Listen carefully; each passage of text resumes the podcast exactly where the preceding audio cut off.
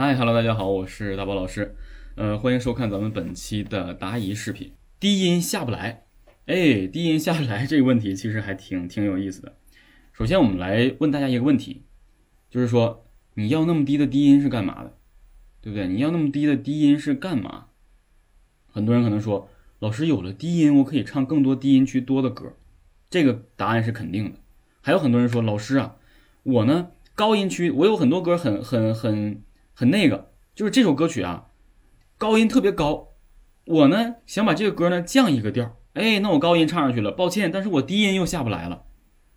那我想跟你说，这样的情况下，你必须得通过练习来增加你的高音高度，而不能降调来为难你的低音。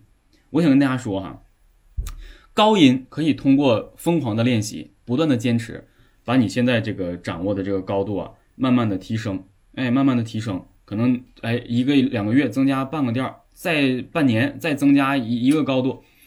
但是低音你记住，低音只能练稳练沉，不会练越来越低。你就记住了，低音呢只能练得越来越沉，越来越稳，而绝对不会说你最低音到这儿，你长时间练习你能到这儿，这个其实不太容易实现的。而且练那么太低的低音也没有必要，没有那个必要。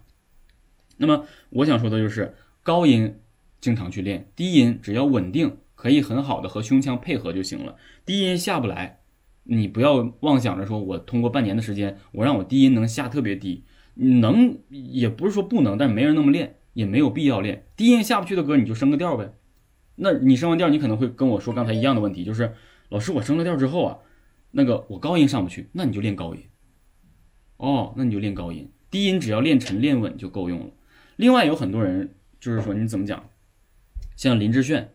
张信哲，像他们这种天生声音清亮清脆的这个声音的话，低音其实是下不太多，下不去。他们声音的基准就高，所以他们的整个的低音最低音可能都会呃达到一些中低音区歌手的一个相对的中低音区啊。所以呢，也有很多人他其实压根儿就没有低音，但他的高音特别好。